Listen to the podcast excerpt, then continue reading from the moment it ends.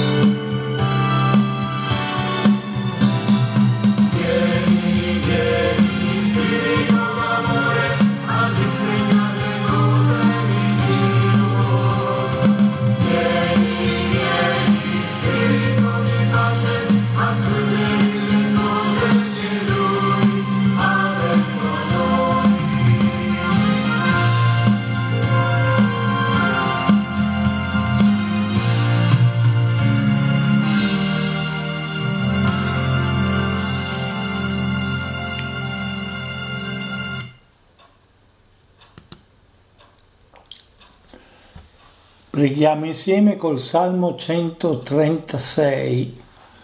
Il ricordo di te, Signore, è la nostra gioia. Lungo i fiumi di Babilonia, là sedevamo e piangevamo ricordandoci di Sion. Ai salici di quella terra appendemmo le nostre cetre perché là ci chiedevano parole di canto coloro che ci avevano deportato. Allegre canzone i nostri oppressori, cantateci canti di Sion. Come cantare i canti del Signore in terra straniera? Se mi dimentico di te, Gerusalemme, se ti dimentichi di me, la mia destra, mi si attacchi la lingua al palato, se lascio cadere il tuo ricordo, se non innalzo Gerusalemme al di sopra di ogni mia gioia. Gloria al Padre e al Figlio e allo Spirito Santo, come era nel principio e ora e sempre, nei secoli dei secoli. Amen. Preghiamo. Padre, che per mezzo del tuo Figlio operi mirabilmente la nostra redenzione, concedi al popolo cristiano di affrettarsi con fede viva e generoso impegno verso la Pasqua ormai vicina. Per il nostro Signore Gesù Cristo, tuo Figlio che è Dio e vive e regna con te nell'unità dello Spirito Santo per tutti i secoli dei secoli. Amen.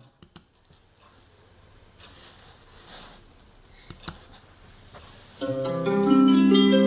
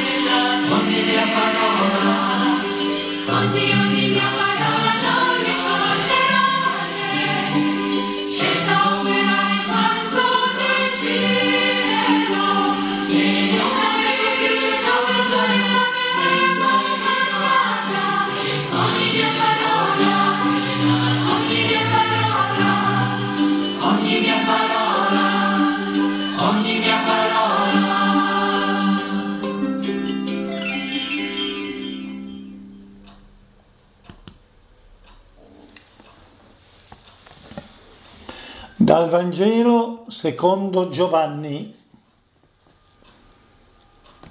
In quel tempo Gesù disse a Nicodemo, come Mosè innalzò il serpente nel deserto, così bisogna che sia innalzato il figlio dell'uomo,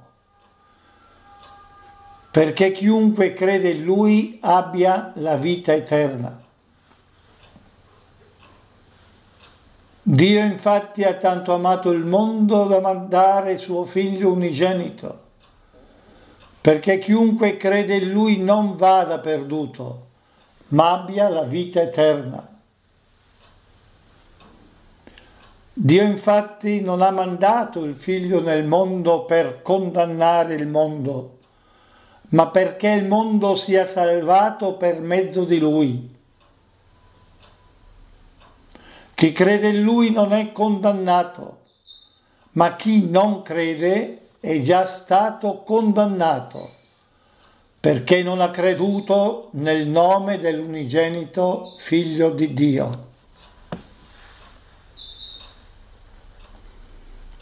E il giudizio è questo.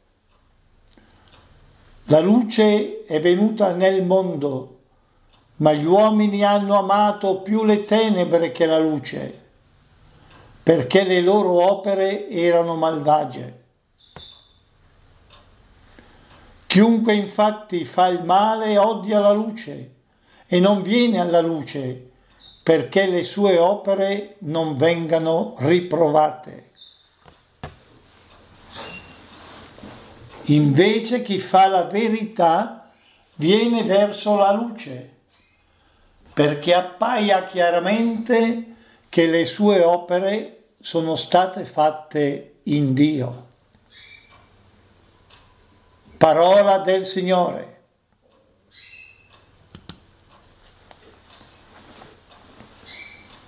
E come al solito un breve commento esegetico alla parola che abbiamo appena ascoltato proclamata di questa terza domenica del tempo quaresimale.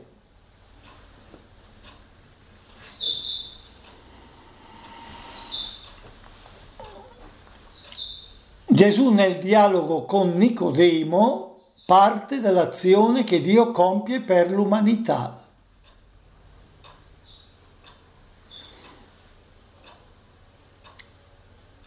Dio ha tanto amato il mondo da dare il suo figlio unigenito.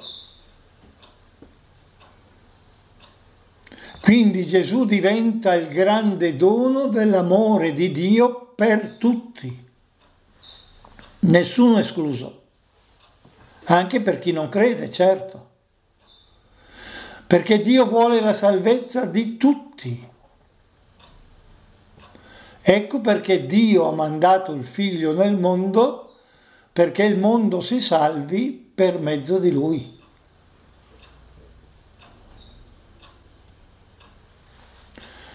Perché Dio compie quest'opera straordinaria? Perché il Padre ama sempre. Dio è per definizione il Dio dell'amore, il nostro Dio. E allora manda suo figlio e facendo così realizza quella sua volontà di salvare tutti gli uomini.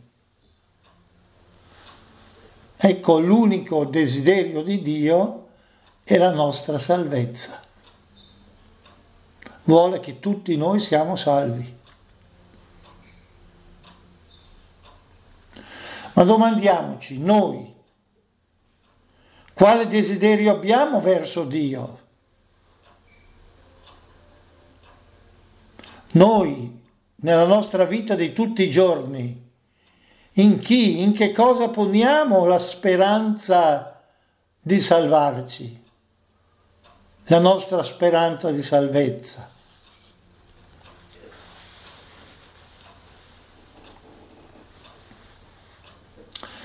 L'amore di Dio non fa eccezioni. Se un uomo non si salva, la responsabilità non ricade su di Dio, ma è soltanto sua, è soltanto dell'uomo. È l'uomo che non l'accetta da parte di Dio. Ecco perché dinanzi a Gesù Cristo, che è il grande dono di amore di Dio, nessuno può stare indifferente Non possiamo dire ma è venuto duemila anni fa, si è fatto un bel giretto qui sulla terra e poi se n'è andato. La sua presenza non può essere indifferente per noi. Ecco che Gesù dice in questo brano che chi dà la sua adesione a Lui, a Gesù Cristo, cioè chi crede in lui non è condannato. Ma chi non aderisce a lui, chi lo esclude totalmente dalla propria vita, liberamente, cioè chi non crede in lui, è già stato condannato. Si è condannato da se stesso.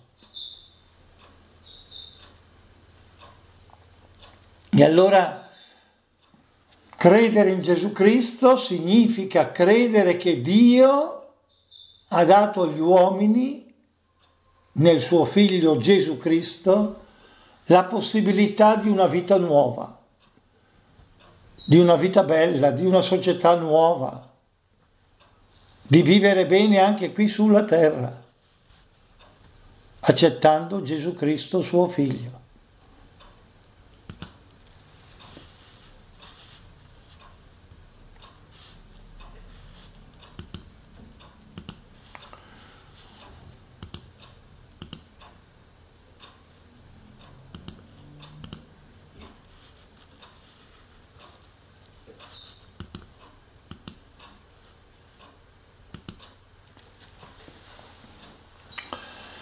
L'uomo senza la vita eterna che cosa fa?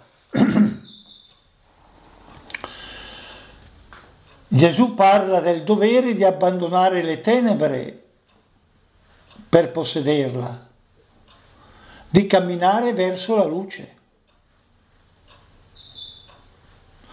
Ecco perché ci vuole tanta umiltà di riconoscere che tutti siamo peccatori riconoscere il nostro peccato, il bisogno radicale che abbiamo di Dio per uscirne. Si deve sfuggire alla tentazione sottile che tutto cerca di appiattire sul piano dell'utilità immediata.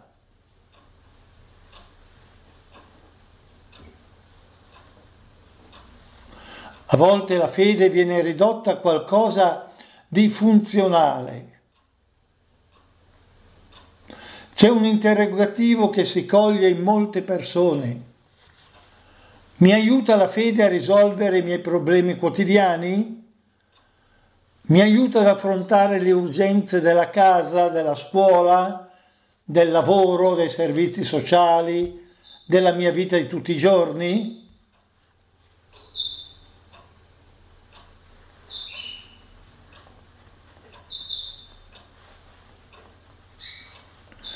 Pensando così, l'uomo diventa al centro e tende a considerare Dio e la fede solo in funzione di se stesso. Dio così facendo, così pensando, compare nella nostra vita solo se ci serve e se ci serve a qualcosa. Se Dio non mi serve, non lo cerco nemmeno.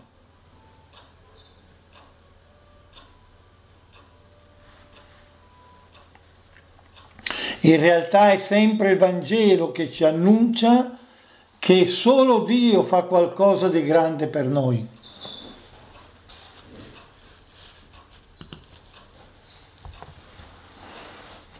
Chi crede alla vita eterna. Nicodemo alla risposta di Gesù rimane un po' sconcertato e dice come si può nascere di nuovo? E Gesù si rinasce nell'acqua del battesimo. Quell'acqua purifica dai peccati e dà lo Spirito Santo che è la vita dentro di noi. È una vita nuova quella del battesimo, perché è il frutto dell'amore di Dio per l'uomo, per noi. È il segno, il trionfo dell'amore e la croce di Gesù. Siamo segnati con la croce di Gesù. Da qui scaturisce la vita nuova, la vita di coloro che vogliono essere salvati. Cristo ha immolato la sua vita per questo, ne ha fatto lo strumento del nostro riscatto. È vero che quella morte gliel'hanno macchiata gli uomini, ma è ancora più vero che lui l'ha accettata liberamente e l'ha trasformata in un supremo atto di amore per Dio suo Padre e per tutti noi. ha fatto la volontà del Padre fino a immolarsi sulla croce, ha offerto la vita per tutti noi che l'abbiamo ucciso sulla croce. E quella croce sembrava una sconfitta, invece segna la vittoria definitiva del bene sul male.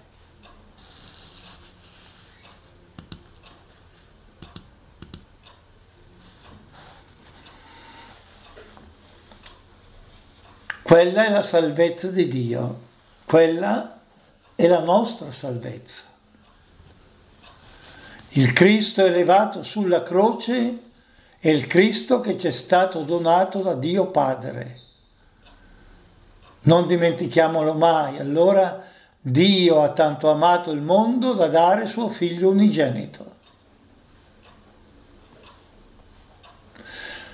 Da dare Termine dare ha un senso doppio, senso di consegnare, ma anche il senso di abbandonare suo figlio nelle mani degli uccisori. Cristo come figlio abbandonato, donato dal Padre, è il gesto dell'amore supremo di Dio, l'amore più grande. E infatti Gesù dirà che è grande segno di amore dare la propria vita per chi si ama. Non c'è amore più grande.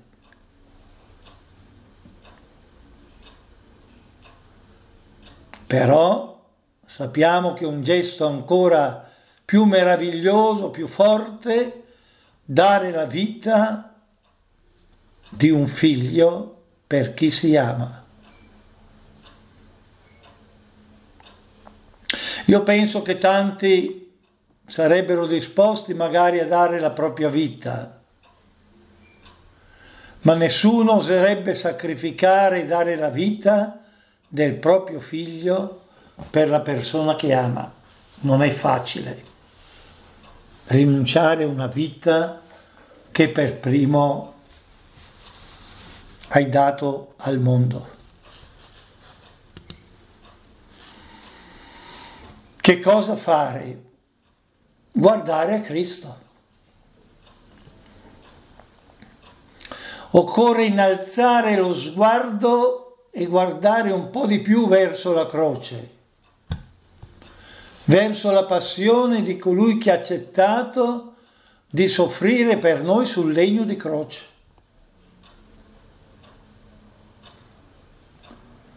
Rivolgersi verso la croce vuol dire rendere tutta la propria vita morta al mondo e crocifissa.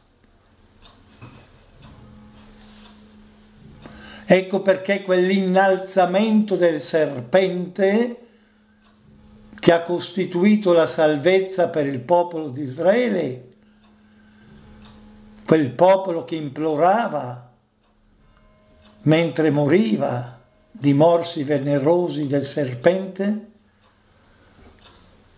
è per Gesù simbolo della propria passione e morte come lui elevato sulla croce, poi glorificato. Credere diventa allora questo per noi credenti, guardare al Cristo crocifisso, sempre, riconoscendo in Lui il Figlio di Dio, dato per noi.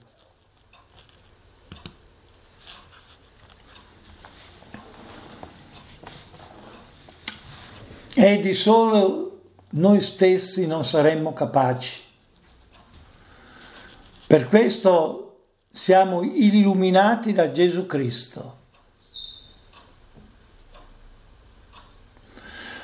Essere di fronte a Lui, guardare alla sua croce, è come essere di fronte a una grande luce.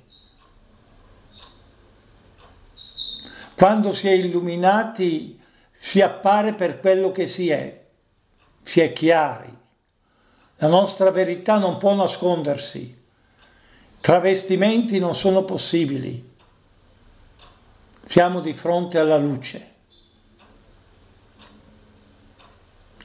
Guardare a Cristo e offrire la propria faccia a Lui per essere illuminati. È Lui che ci illumina e riconoscere dinanzi a Lui ciò che siamo, lasciare che Lui ci illumini e ci trasfiguri con la sua luce. Se ci nascondiamo, nascondersi da questa luce vuol dire amare ancora le tenebre, ricercare la finzione, travestimento chiudersi nella propria nullità di menzogna, di tenebra. E questo per Gesù è già un giudizio di condanna, perché vuol dire che rimani su, risucchiato dall'abisso delle tenebre. L'uomo si chiama fuori dal piano di salvezza. Questo è già il giudizio ti giudichi da te stesso, Non vuoi farti illuminare da Cristo? Pertanto sei in un giudizio di condanna.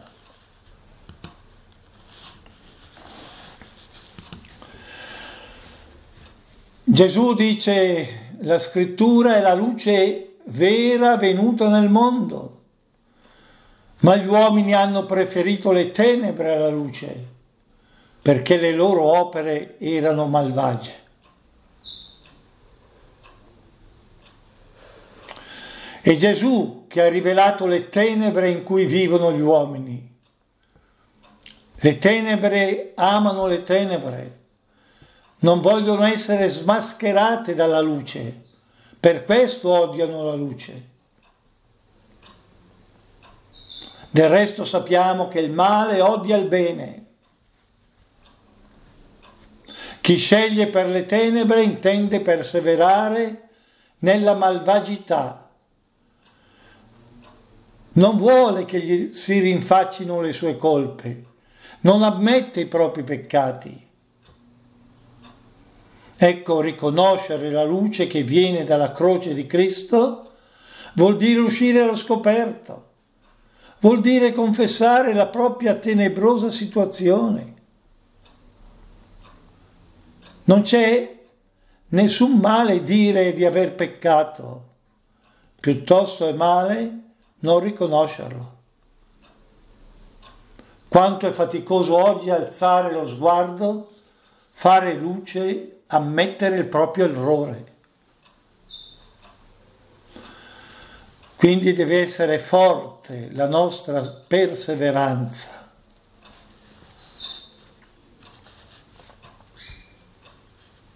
Ma Dio è il Dio di misericordia. Dio è ricco di misericordia e ci ama con amore unico e singolare. Ecco perché la misericordia di Dio rimane sempre il grande annuncio e il grande dono di Dio Padre. Ma attenzione, la misericordia di Dio non è mai Dio che chiude gli occhi o che sorvola sul nostro peccato. Peccato è peccato. E il peccato è peccato anche per Dio. Esempio, il medico che non riconosce la malattia non può guarirmi. Eppure noi tendiamo a sottrarci alla luce di Dio, come Adamo ha tentato di nascondersi allo sguardo di Dio dopo aver peccato. Peccato è sempre tenebra, ma raggiunge il suo culmine quando noi amiamo più le tenebre che la luce. La misericordia è una parola nuova di Dio che ci invita ad andare oltre il peccato, a riconoscerlo, a toglierlo di mezzo. Ma, ne, ma non è una grazia a buon mercato. Noi tutti ci stiamo avvicinando alla Pasqua, siamo in cammino sulla via della croce con questa Quaresima.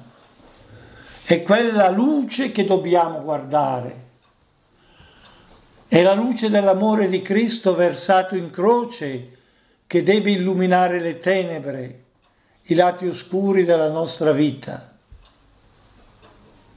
Lì troveremo la verità di noi stessi, la grande misericordia del Padre che perdona, che ci accoglie, che ci fa sempre nuovi.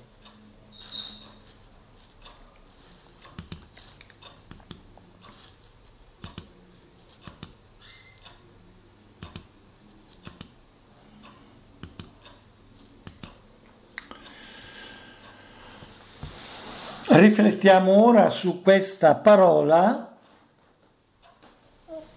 con degli argomenti un po' concreti per cercare di viverla in questa nostra settimana.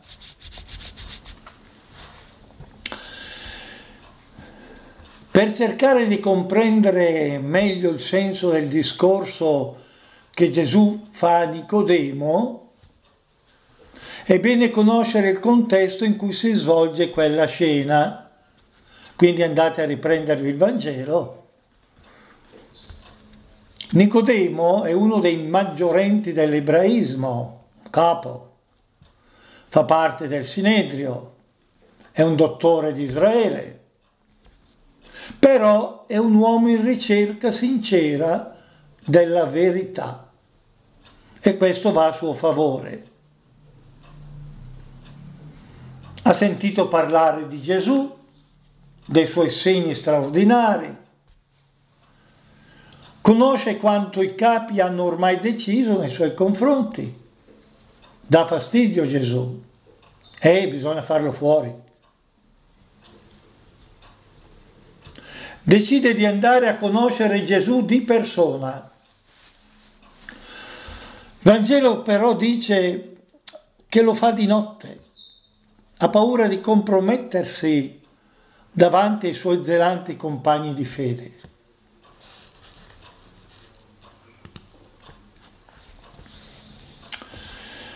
Che cosa si aspetta da questo incontro Nicodemo?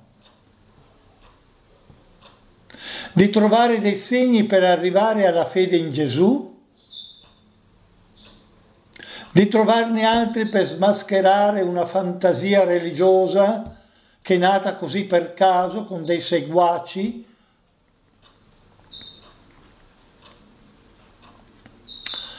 Gesù per prima cosa gli dice che se vuol capire qualcosa di lui, non tutto qualcosa, deve lasciarsi guidare dallo Spirito Santo deve rinascere un'altra volta.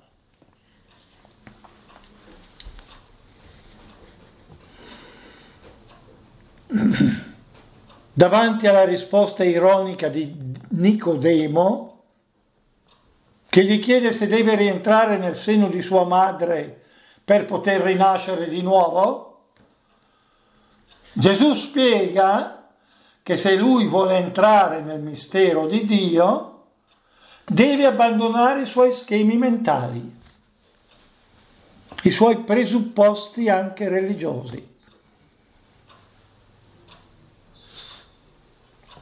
Liberarsi la mente, fare spazio a quello che Gesù gli dirà.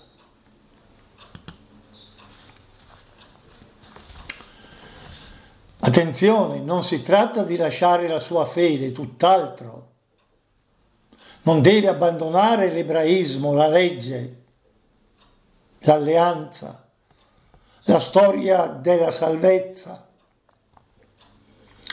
ma lasciare i luoghi comuni, aprirsi per comprendere l'agire di Dio,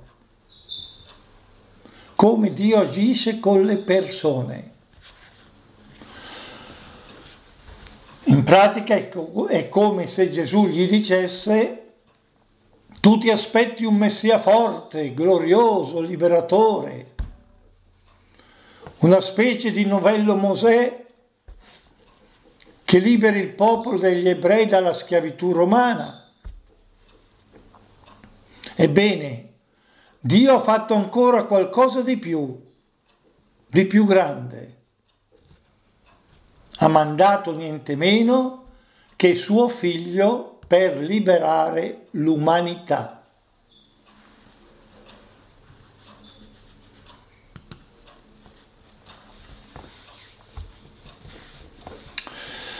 E allora anche qui, caro Nicodemo, se davvero vuoi capire, devi approfondire il tuo modo di intendere le cose.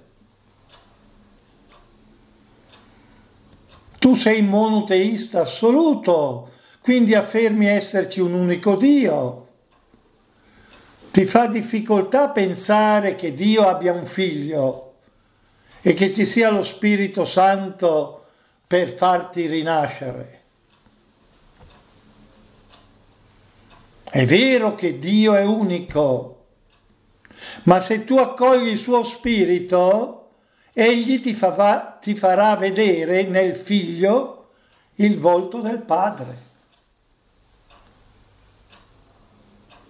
Attraverso lo Spirito Santo vedrai nel figlio Dio Padre.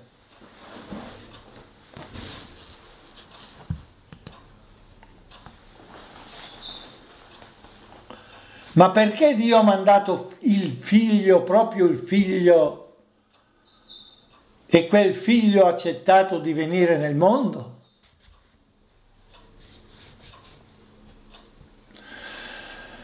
Se ragioni con la tua mentalità Nicodemo risponderesti che Dio ha mandato suo figlio per fare giustizia, per giudicare il mondo, per condannare i nemici della religione ebraica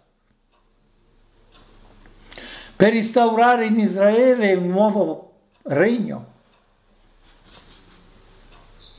Ebbene, anche qui il pensiero di Dio è diverso dal tuo.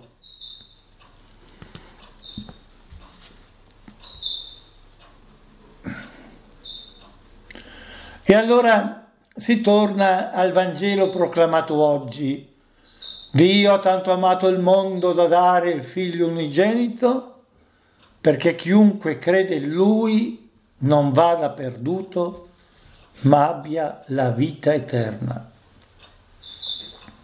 Ecco il Vangelo di oggi, torna a proclamare l'amore misericordioso di Dio. Pertanto Gesù disse a Nicodemo, è Dio che ha tanto amato il mondo è Dio che ha dato suo figlio unigenito. Perché chi lo accetta, chi crede in lui, non muoie, ma abbia la vita eterna, la vita per sempre.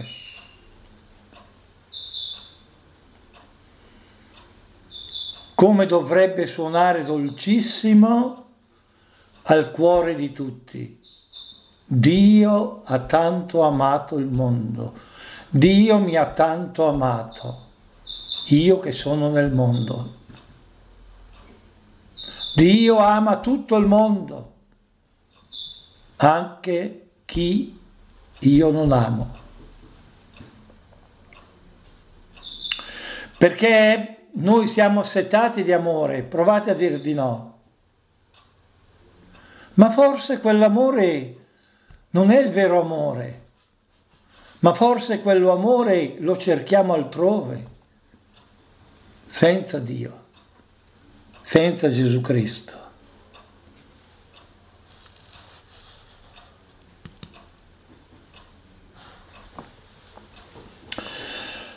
Viene da chiedersi se è possibile che ci sia qualcuno che possa vivere rifiutando, ignorando questo amore. È possibile sì, perché l'amore è un meraviglioso dono, ma l'amore esige da una parte nostra un sì libero, totale. Ricordiamoci che ci si vuole bene in due. E in questo caso particolare Dio e noi. E sappiamo che l'amore di Dio è più grande di tutti i nostri amori. Dio è il primo nell'amore.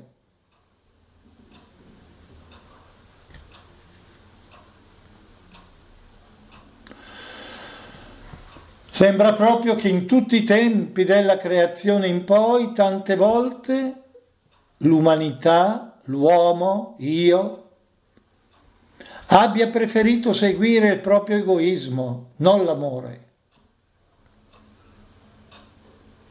per non accettare quel grande amore di Dio Padre.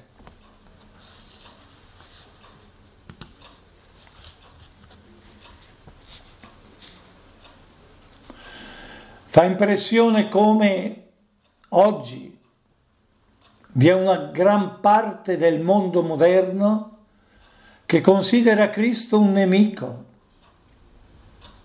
Paesi interi, lo sappiamo, fanno di questo furore anticristiano la loro bandiera.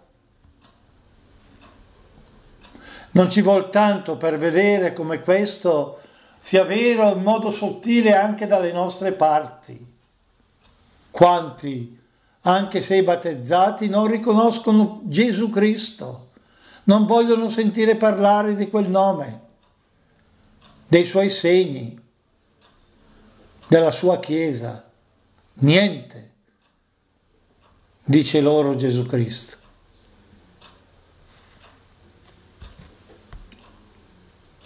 C'era un tempo in cui le nostre famiglie davvero vivevano nel nome e con una presenza di Dio in tutto e sempre. Certo, magari era una vita economicamente più difficile di quella che stiamo vivendo noi oggi, ma era ricca di tutto ciò che donava la presenza di Dio. Ad esempio non si poteva andare a riposare senza in prima, insieme, in famiglia, aver recitato il rosario. Piccolo esempio. Quanti lo fanno oggi?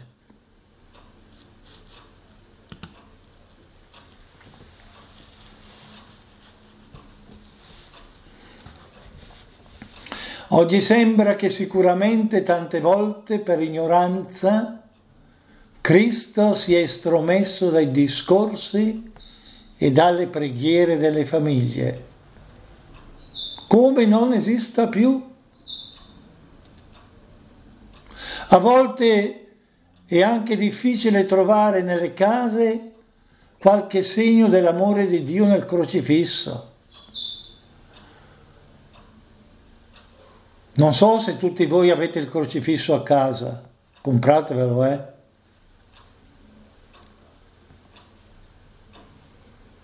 e non mettetelo in uno stanzino dove nessuno lo vede, ma in ben vista nella vostra casa. Ma quello che è ancora più dolor, doloroso è quella scomparsa come fosse un inutile intruso, non l'amico che ci attende a braccia aperte, pronto a gettarle dalla croce sul nostro collo.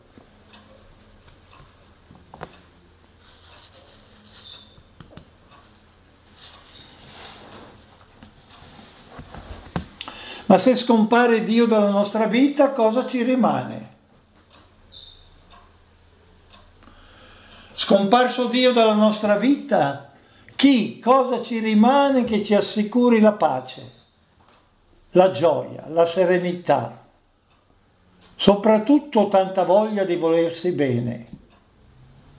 Provate a toglierlo, provate a stare anche solo un giorno o due senza Dio, ma volontariamente. E poi datevi una risposta. Deve essere duro anche per Gesù vedersi allora rifiutato. Lui che ci ama tanto e ci ama per sempre, per tutta l'eternità, come nessuno di noi sa dare o fare. Ecco perché la parola del Vangelo di oggi è come un dolce richiamo che dovrebbe smuovere le nostre coscienze, come quando siamo colpiti da una persona che ti arriva lì all'improvviso e ti dice quanto ti amo.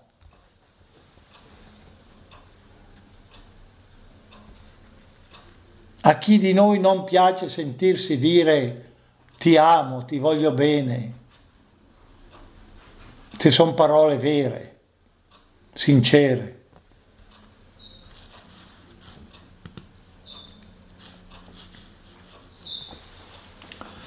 E allora non dimentichiamoci ancora la frase del Vangelo, Dio ha tanto amato il mondo da dare suo figlio, suo figlio unigenito. Chiunque crede in lui non muoia, ma abbia la vita eterna. Non è venuto in questo mondo per giudicarci, ma per salvarci. E allora per celebrare la Pasqua siamo pronti a fidarci alla sua misericordia, a quel suo amore, cambiando qualcosa che sappiamo non va bene nella nostra vita?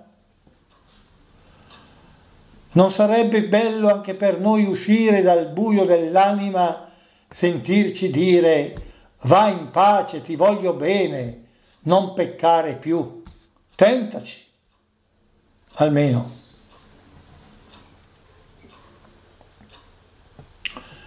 E Dio ha dato la vita per te, per me, per tutti noi. Dio ti ama fino a morirne. Tu sei la passione per Dio. Sei la sua passione. Se è proprio così, tu vali la vita di Dio. Che ci vuoi fare? E eh, lui è fatto così.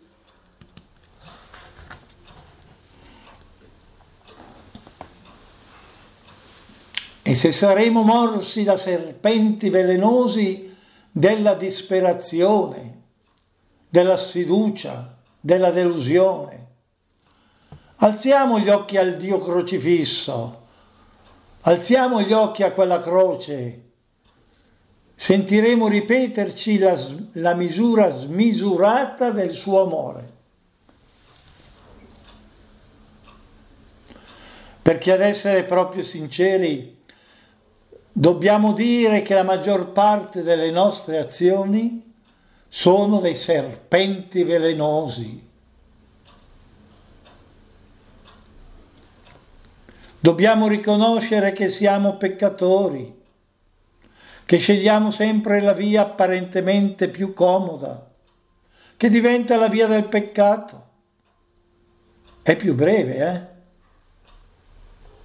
Ci vuole meno fare il peccato che fare del bene. Raramente scegliamo la via di Dio, la via di Cristo. A questo punto dovremmo dire di noi che non abbiamo possibilità di salvarci, di avere la vita eterna, se siamo sempre così. Ma oggi siamo invitati non più a guardare a noi stessi, ma a guardare a Gesù. Come nel tempo del deserto, così cominciava il Vangelo di oggi. Gli ebrei guardavano al serpente innalzato, il serpente di bronzo. E in mezzo alla nostra Chiesa, ogni volta che entriamo, innalzato in mezzo a noi con le braccia spalancate tra il cielo e la terra, c'è Lui, il nostro Maestro. È venuto non per giudicarci, non per condannarci, non per chiederci conto delle nostre azioni, ma per salvarci, per farci sentire amati nel profondo lui è il segno dell'amore totale di Dio per noi. Noi qualche volta ci aspettiamo un Dio che risolva i problemi nostri, che guarisca i nostri mali, che risani le nostre ferite, tutto questo. Ma ogni volta che noi veniamo in chiesa possiamo alzare lo sguardo, guardare a Lui e dire il Signore ci ha voluto bene sul serio, si è compromesso nella nostra vita, con questo nostro mondo ha saputo amare fino in fondo, camminando con noi accanto a chi ha il cuore pesante, a chi si sente oppresso dal peccato, accanto a chi soffre. È venuto non per condannare, non per allontanare, non per dividere. È venuto perché ciascuno di noi si senta amato sul serio da Dio.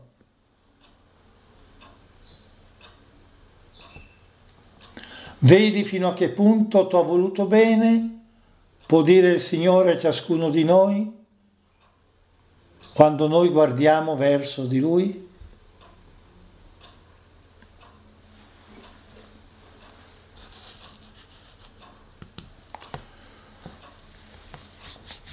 Chi di noi si porta stasera il peso di un peccato, per quanto grande sia il peccato, chi si sente afflitto, chi si sente solo, guardi il Signore, guardi la sua croce.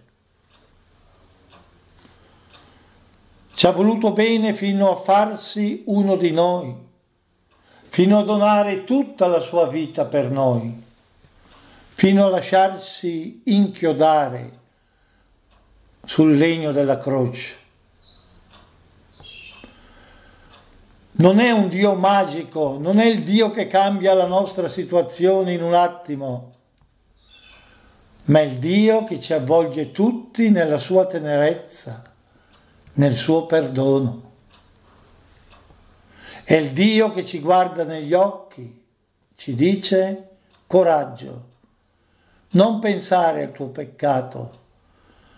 Togli dal tuo cuore i pesi. Cammina con fiducia.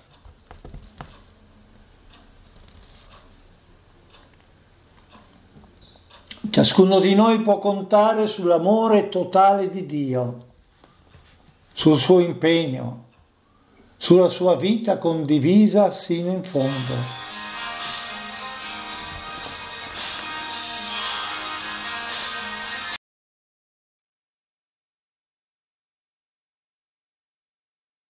Ecco perché ogni volta che entriamo in chiesa possiamo volgere lo sguardo verso Gesù. Ecco perché qui troviamo la nostra salvezza.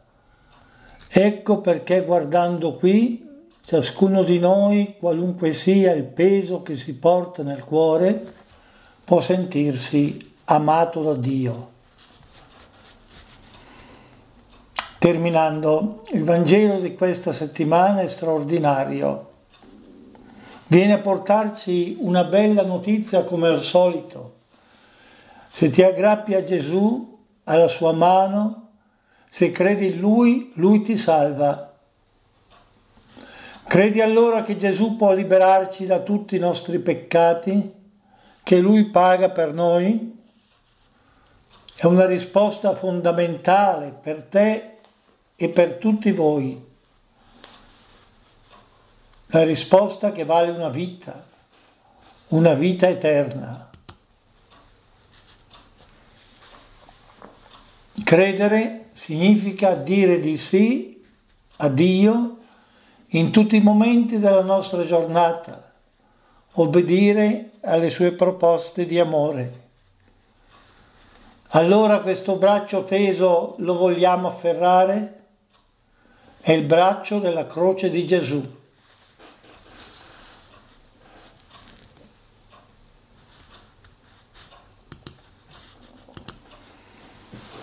Concludiamo in preghiera. Rendimi, Signore, Dio mio, obbediente senza ribellione, povero senza avvilimenti, casto senza decadimento paziente senza mormorazione, umile senza finzione, allegro senza ilarità, maturo senza pesantezza, agile senza leggerezza, timoroso di te senza disperazione, veritiero senza doppiezza, operatore di bene senza presunzione, capace di correggere il prossimo senza asprezza, di edificarlo con la parola e con l'esempio senza ipocrisia. Amen. Padre nostro che sei nei cieli, sia santificato il tuo nome, venga Padre nostro che sei nei cieli, sia santificato il tuo nome. Venga il tuo regno, sia fatta la tua volontà, come in cielo e così in terra. Dacci oggi il nostro pane quotidiano e rimetti a noi i nostri debiti, come anche noi li rimettiamo ai nostri debitori, e non abbandonarci alla tentazione, ma liberaci dal male. Amen. O Dio che illumini ogni uomo che viene in questo mondo, fa risplendere su di noi la luce del tuo volto perché i nostri pensieri siano sempre conformi alla tua sapienza e possiamo amarti con il cuore sincero. Per Cristo nostro Signore. Amen. Nel nome del Padre, del Figlio e dello Spirito Santo. Amen.